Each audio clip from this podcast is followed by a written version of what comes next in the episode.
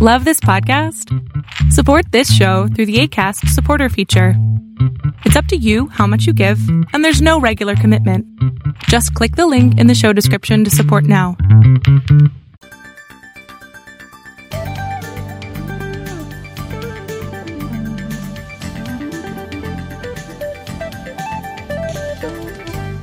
What could be better than talking with someone who has a passion for human beings? That's what we're going to do today. We're going to be talking with Susan Dascenzi. She is a therapist, she is an author, she is a person who knows a great deal about emotional resiliency. We're going to learn about that and how you can improve yours and why that will make your life a much happier place to spend your days. So stay tuned. Welcome to Save Your Sanity podcast. I'm Dr. Roberta Shaler. Are you living with the chaos, confusion, and uncertainty that a toxic person loves to create? Is a partner, parent, ex, sibling, child, or coworker causing you to second guess yourself? That can be crazy making. I'm here to help you save your sanity. So let's get down to it and figure some things out now. Stay tuned. Well, welcome. I'm so glad you're here. If you're returning, I'm so glad you found value and you came back. And if this is your first time, I look forward to you joining us regularly. So, we're going to talk today with my friend Susan Dascenzi. She is a therapist by trade, but she has deep, deep, deep wells of information and experience in dealing with trauma, hidden trauma, and emotional resilience to lift ourselves out of it when it's happened to us. So, welcome to the program, Susan. Oh, thank you so much, Roberta, for having me here. It's an honor to be here. Well, I've been looking forward to this because, of course, we therapists like to talk to one another, um, and it's it's, in my opinion, a collaboration because when those of us who have spent our days learning how to make human life emotionally better, mm. then we can bring information from all sides of that question, and and that's exciting to me. So, tell me what led you to your work and I 100% agree. It is such a collaboration. Um, how I became a therapist, I actually wanted to be an actress when I was four years old. And that had been my passion throughout my whole life up to the point that I decided to go back to school.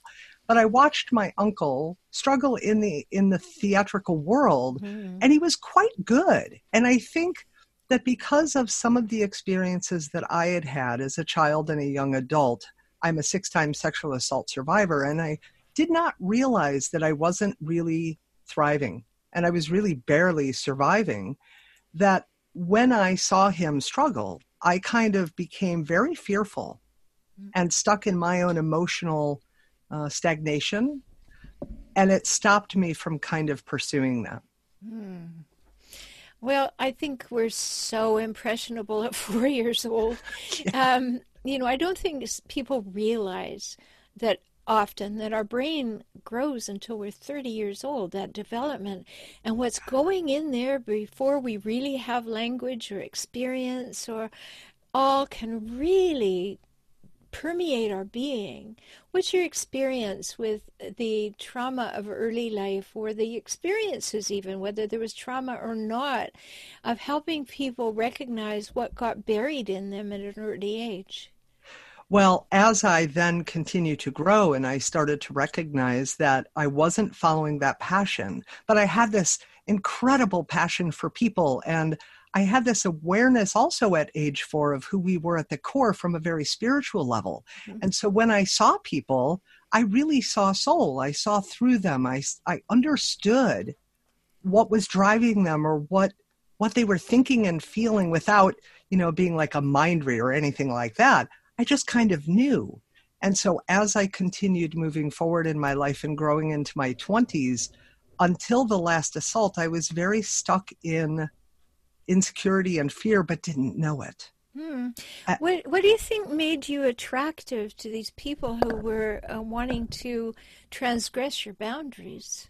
Oh, I think because I was just so open and vulnerable and willing to just be me and you know love and say hi and trust and just really kind of not think that there really could be people with poor intentions. Who would ever think that at four years old? We don't think that unless we had parents like that.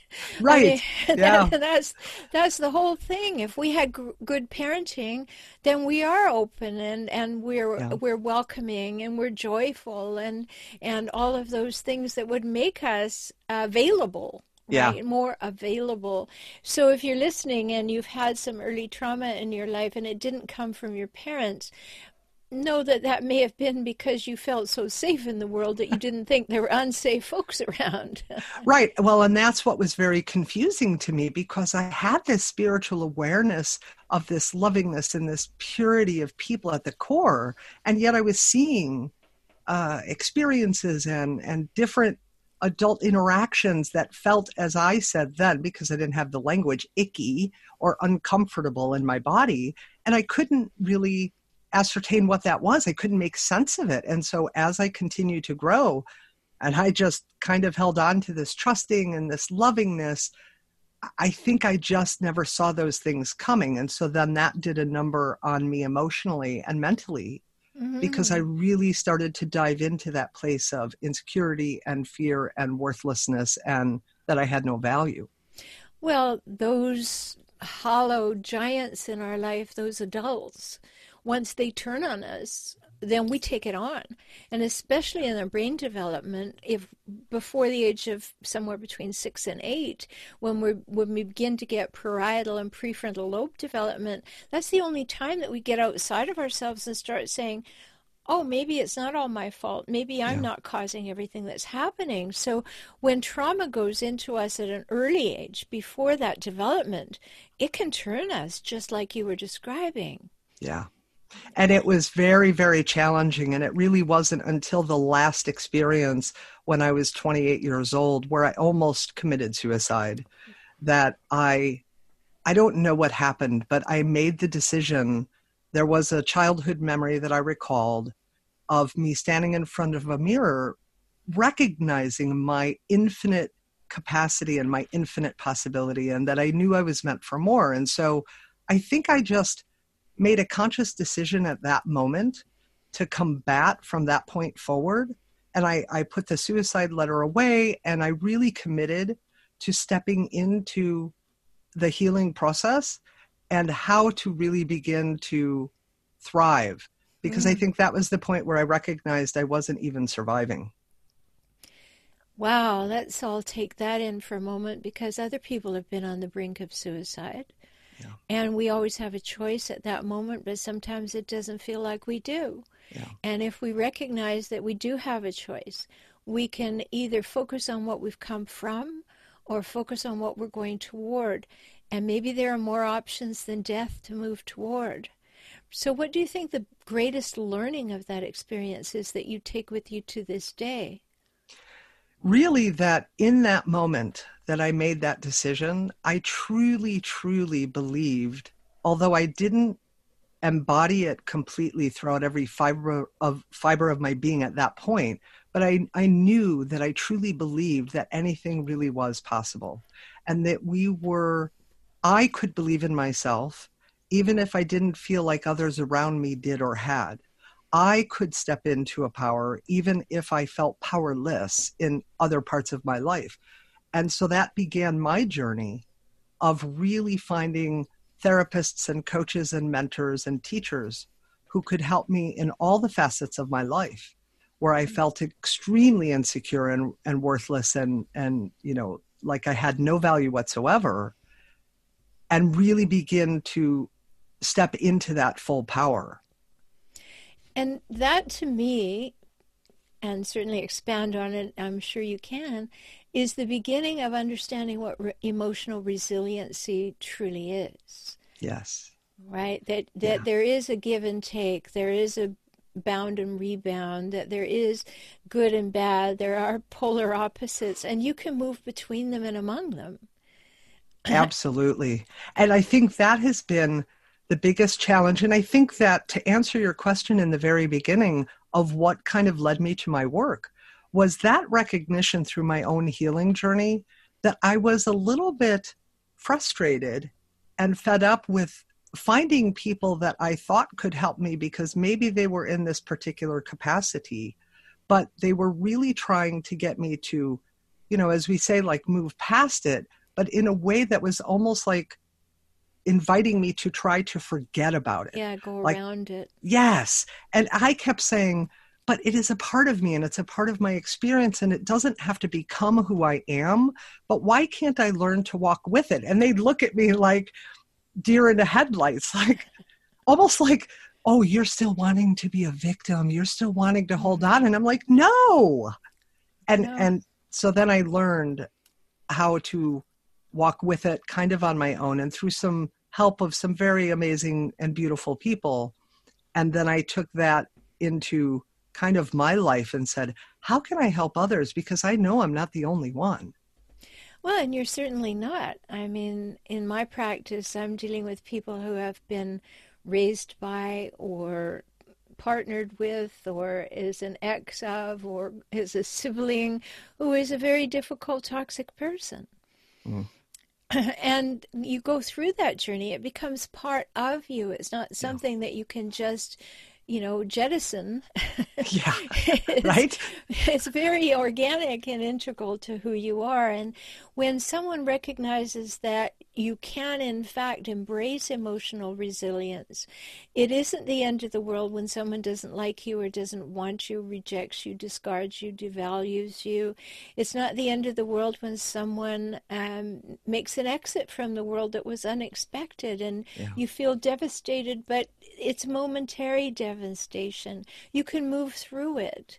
Yeah. You know, I often use this image, Susan, as I say to my clients just imagine that you're sitting on a hillside up in the mountains, but you're sitting on the incline, and you look down over this amazing vista and you see a, a large field of wildflowers, and you say, I want to I want to go and be in those wildflowers. So you start on your journey. You fail to notice that between you and the wildflowers is a forest. And so as you walk through the forest, it gets darker and darker and darker. You start questioning should I have done this? Is the right path for me? What was I thinking? I was safe up on the hillside. And then if you can remember that it's darkest in the middle of the forest and it starts getting light, and there are those wildflowers, then you have the emotional resilience and the the belief in yourself that I can walk through this and get to where I want to be. And I think that's such a beautiful visual and a beautiful analogy to really how I've always seen it in my own life and, and a lot of times with my clients. Thank you for that. Um, because the truth is, is that I had to recognize in that darkest moment of almost making that decision to end my life, in recalling that childhood vision and seeing and remembering myself standing in front of that mirror, I mm-hmm. recognized in that moment, I think something you just said that I don't think I've realized till this moment, putting it into words per se, that it was. It wasn't just that I saw myself in the mirror and remembered anything was possible. It was that I believed in myself and that I recognized that all things are possible because I wasn't clouded by that darkness. I just, I kept going. Hmm. And then what happened between then and 28 was I had learned to retreat and shut down and stay in that darkness and believe that that was me. And so, yes, what I found then through my career and in my own personal life is that when I get caught in the humanness of us and I get a little you know those gremlins in my head and i become a little bit trapped or stuck in some experience for a moment i step back and i recognize wait a minute. This is part of the beauty of being able to continue moving forward and it's temporary and it's fleeting this darkness in this moment. Just take a breath. Remember you've got this. And keep moving forward. Yeah. Oh, so good. So good and so possible. You know, we're Yeah. really talking about possibilities today. You know, Susan just said that there were polar opposites possible, and she had the opportunity to choose between the two. And when she recognized the power of choice, of of her value, of her possibilities, of what she could overcome or change or go toward or whatever it was, that all of a sudden life became an adventure. And that's so important. I want everybody to, to know that I'm talking with Susan Dascenzi today. You can find her at susandascenzi.com, and you're probably wondering, how do I spell that? So that's S U S A N D A S C E N Z I dot com or ZI.com if you're among my compatriots from Canada and the UK. so Susan Dascenzi, and she is a psychotherapist and she is a transformation and business coach. She's also an Amazon ranked number one best selling author in a collective book. Uh, and that's an important thing to do. She spent the last 27 years guiding her clients to step into the infinite possibilities and highest potential of what is possible for them when they become emotionally resilient. And you can see in the show notes so many things about Susan, and you can click on it. So if you're listening in your car, don't worry, it's waiting for you when you get home or you stop, and you can read the show notes. So, you have an interesting take on the polarization between trust and fear. And I think it's so fascinating that I'd like you to share that if you would. Yes. Well, you know, I, I, I've often said that when we, you know, fear, we have no trust. And that when we trust, we have no fear. And what I recognized throughout my life was that I came into this world trusting. I didn't have these experiences yet where I'd learned these meanings and and these associations and these emotional labels. And so I just kind of lived my life through this very innocent, open, vulnerable, loving, wow, the world is amazing and people are beautiful. And then as I had experiences and I learned to attach the meaning to it and I developed the fear, I started to notice that I wasn't trusting. But it you know, obviously took me many years to realize this. And so now when I move through my life, and, and and my biggest hope is for those around me, whether I'm helping them professionally or they're personally in my life as friends and family and so on.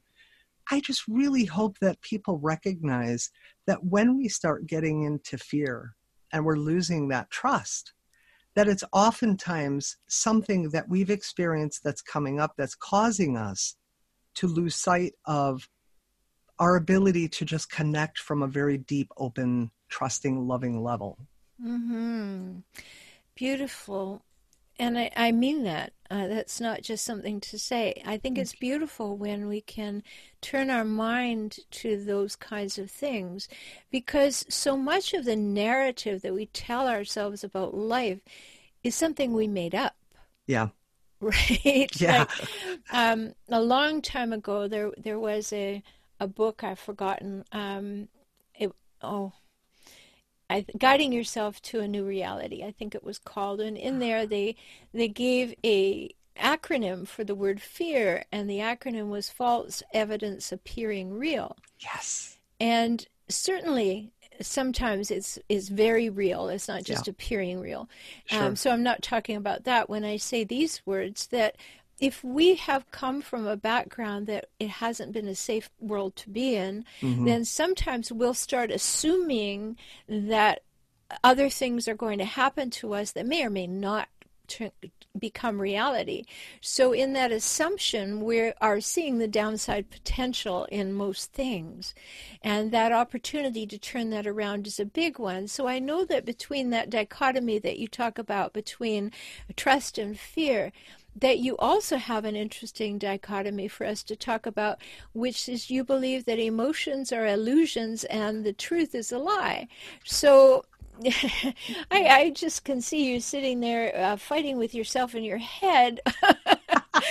so, so uh, tell us, let that out. Tell us oh. why why you say that emotions are illusions and the truth is a lie. Yeah, and and that gets into kind of like a, a much deeper thing, but but kind of in a very quick fashion. I believe that emotions are that energy in motion, right? That biochemical energy in motion that we then have an actual feeling, like a physical sensation, you know, the mm-hmm. tightness in our chest and the butterfly feeling in our tummies and, you know, the, the, the tight jaw.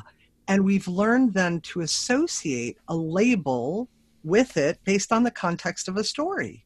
Mm-hmm. And so then we give it like, it's called nervousness or it's called scared. Because I used to ask friends and family and my clients all the time, have you ever felt that butterfly feeling in your stomach? And they're like, Of course. And I'm like, Well, what do you call it? And I would get nervousness, scared, in love, happy, excited. And I started thinking, how can you have the exact same physical sensation, feeling, but you call it something different? Mm-hmm. And so I started to recognize that it's about those stories, it's about the narrations, it's about the experiences and the labels that our experiences taught us to give these things and so then it's like, well, where's the truth a lie then? Well, because if I've learned that in this context, this is always going to be nervousness for me, but then some experience in my future, I found I wasn't nervous, then does it make that other set of experiences where I'd always experienced nervousness always true? Of course not. It's dependent on how we view it and the perception. So it's it's a little harsher to say emotions are illusions and the truth is a lie because that seems so absolute but that's generally conceptually the idea. Well it's a wonderful a wonderful thing to think about a wonderful polarity to think about and a wonderful juxtaposition to think about because you know i think that we don't we don't stop and recognize that when you think about your physical body or you read Candace Pert or you do things like that, or biology of belief, that that you understand that okay, when I'm having this physical feeling, it's identical to being really excited or really afraid. Mm-hmm. Like the body is going through the same motions. Yeah. Now, which one of those would I prefer to identify with, and which one keeps me safer, and why? Because it's the why it keeps me safer. You know, maybe I've had a traumatic beginning, and I want to talk about trauma. Um, maybe I've had a traumatic beginning that has put me into fear. So, a stress response to me takes precedence over excitement because excitement might lead to my not being vigilant. Mm-hmm. So I decide to stay in in that stress response equals fear. Yeah. But I can learn that maybe I'm not in the same situation with the same humans that caused me to see everything that way. And now I can allow myself excitement. So let's just go back for a minute and pick up the topic of trauma. Okay. Because you've already mentioned that you have survived sexual abuse, and therefore, trauma is embodied to a degree. And then we have to take the opportunity to say, that's part of my experience. When did I have the experience? At what stage in my brain development did that get put in there mm-hmm. and how much real estate am I giving it in my life now when none of those people are around and I'm a big girl and I can put on my big girl panties and I can have radar that said that person is not safe to be around. Yeah. So I'd like to hear your take on that. Well, you know, my experiences were relatively young, uh, a majority of them. Uh, there were four instances uh, six instances over four periods, I should say mm. five, nine, and 14. Those were five of them. So by age 14, I had experienced five experiences and instances of assault. And none of them were family. There was no incestual situation or anything like that. And so, I, and, and at nine years old, when police were involved, it was a different uh, time and era back then. I actually believed until I was 16 that a lie detector machine was a box that you take a piece of paper and feed it into, and either a yellow light or a green light come up, and that says truth or lie.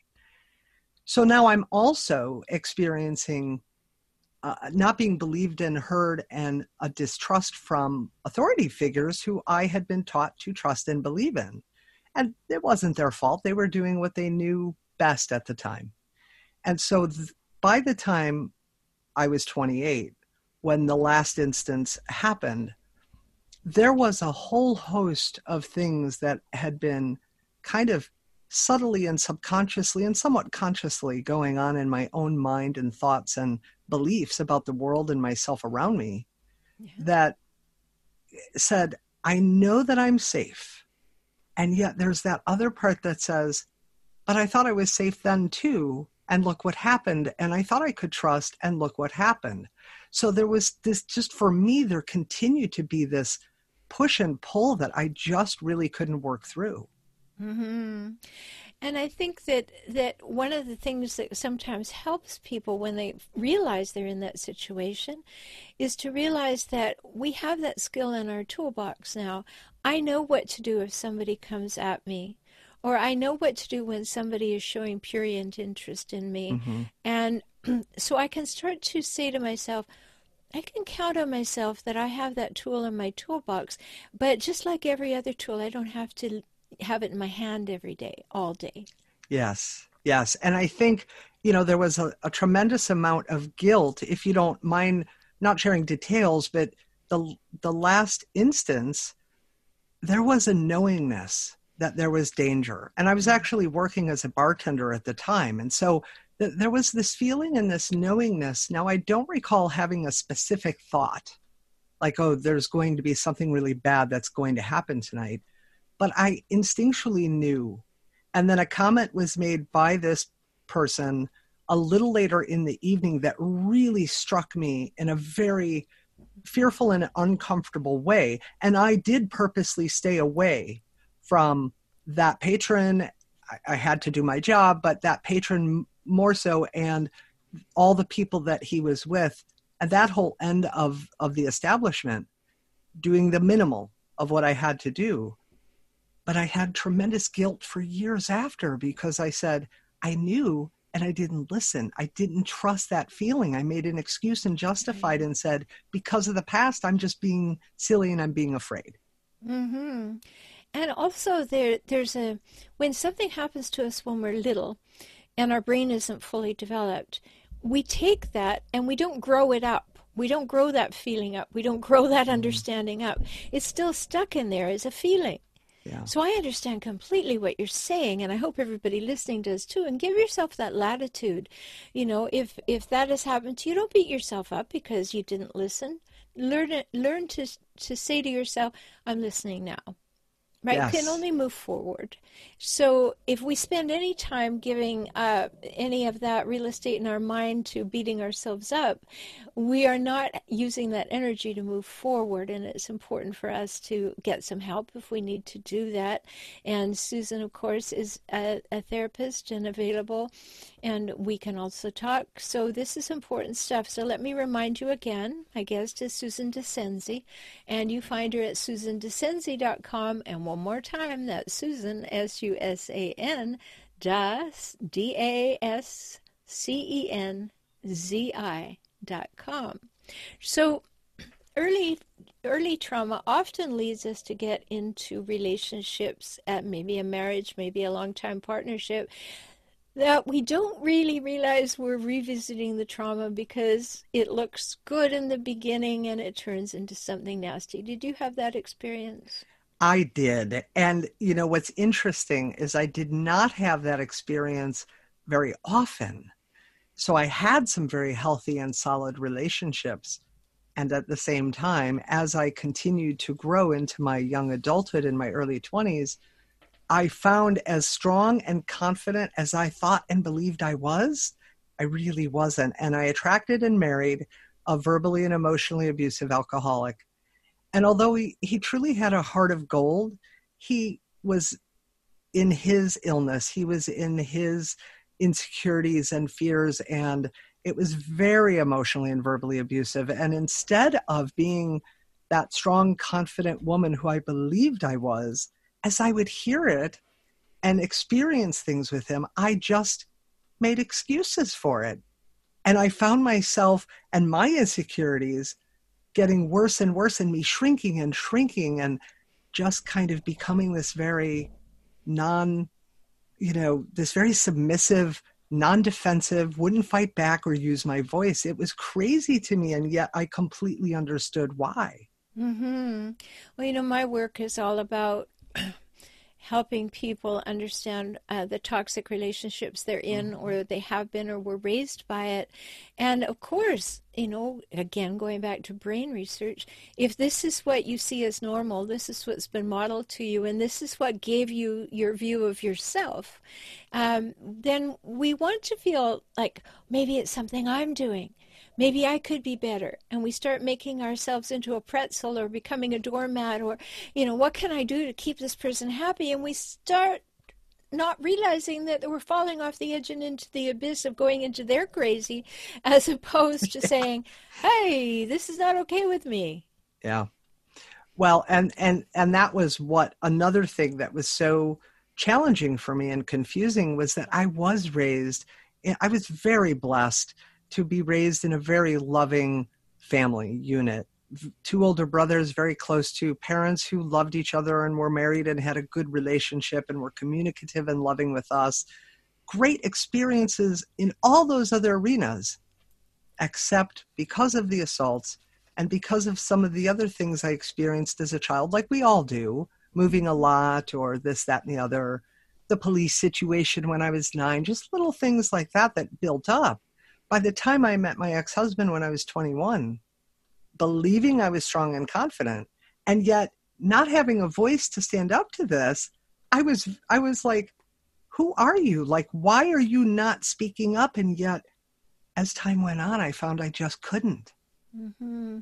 You know, what was it that took you to the place of um, being able to say enough already?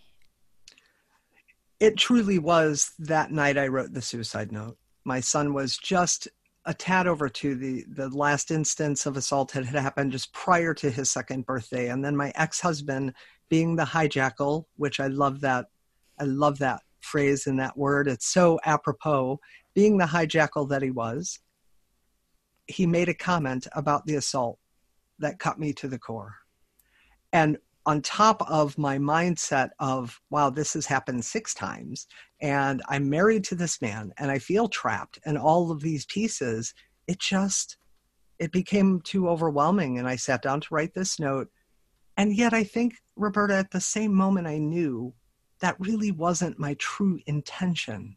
Mm-hmm. you know and and then in rereading it it was that okay here we go susan.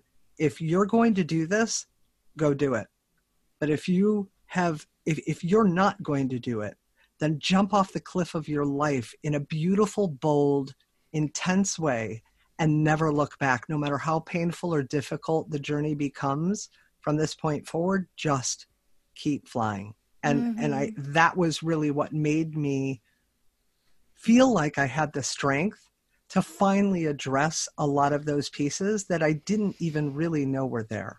Mm-hmm you know, I have this visual of, as you're saying that, that you went into this deep valley and all of a sudden you realized that you had an opportunity to climb back up to the top of the mountain. Yes.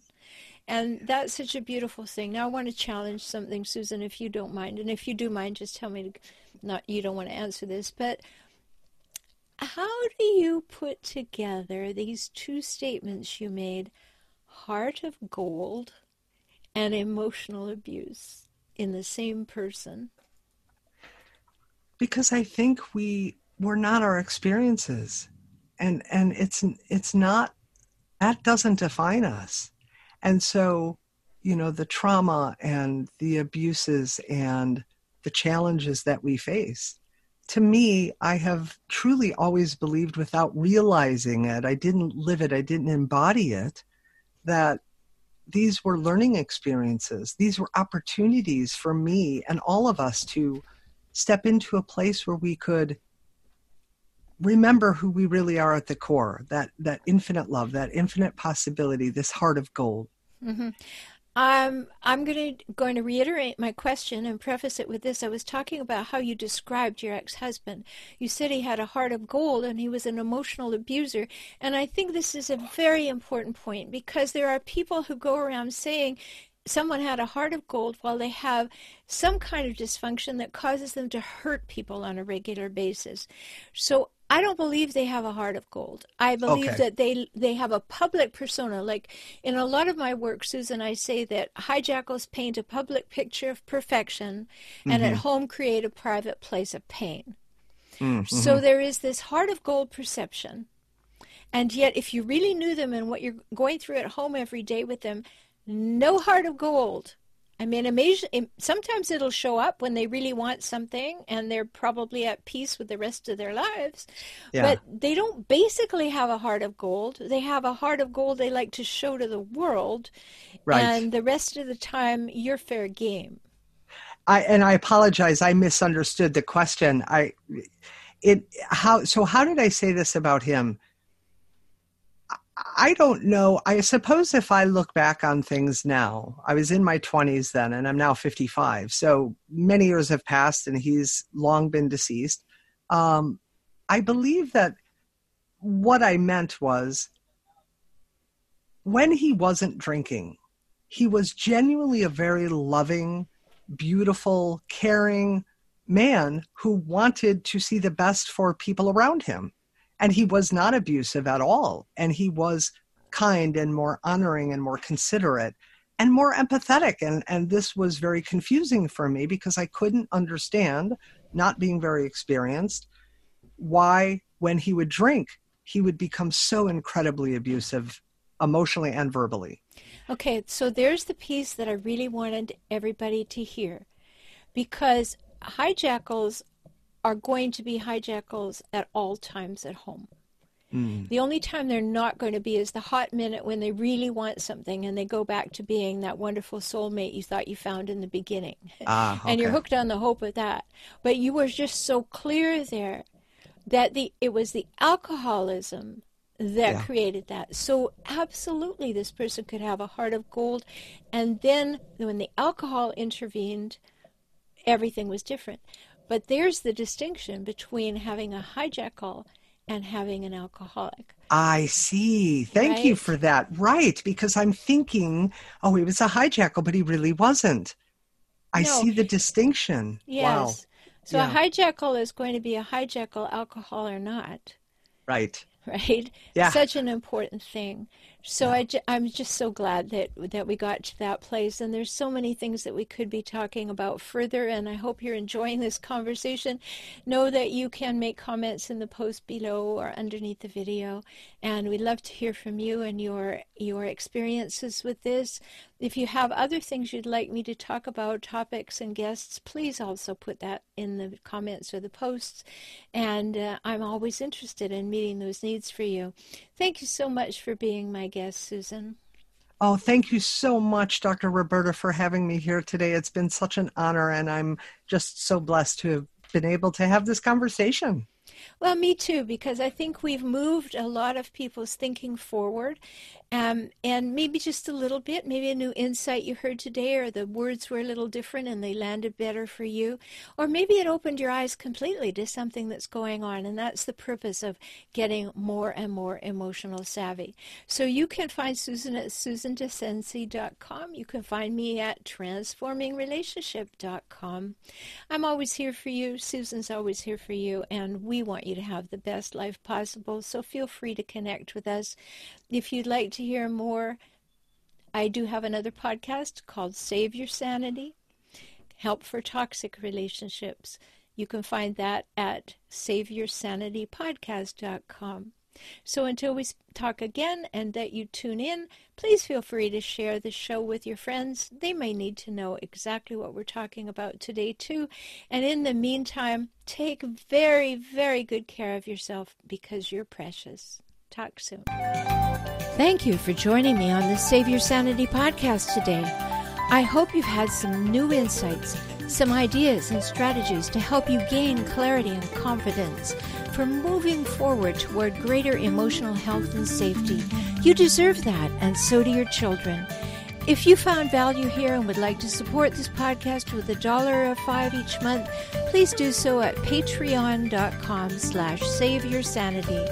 Learn more about how to work with me via video conference, join my optimized circles, or subscribe to this podcast and my YouTube channel at my website, transformingrelationship.com. Talk soon.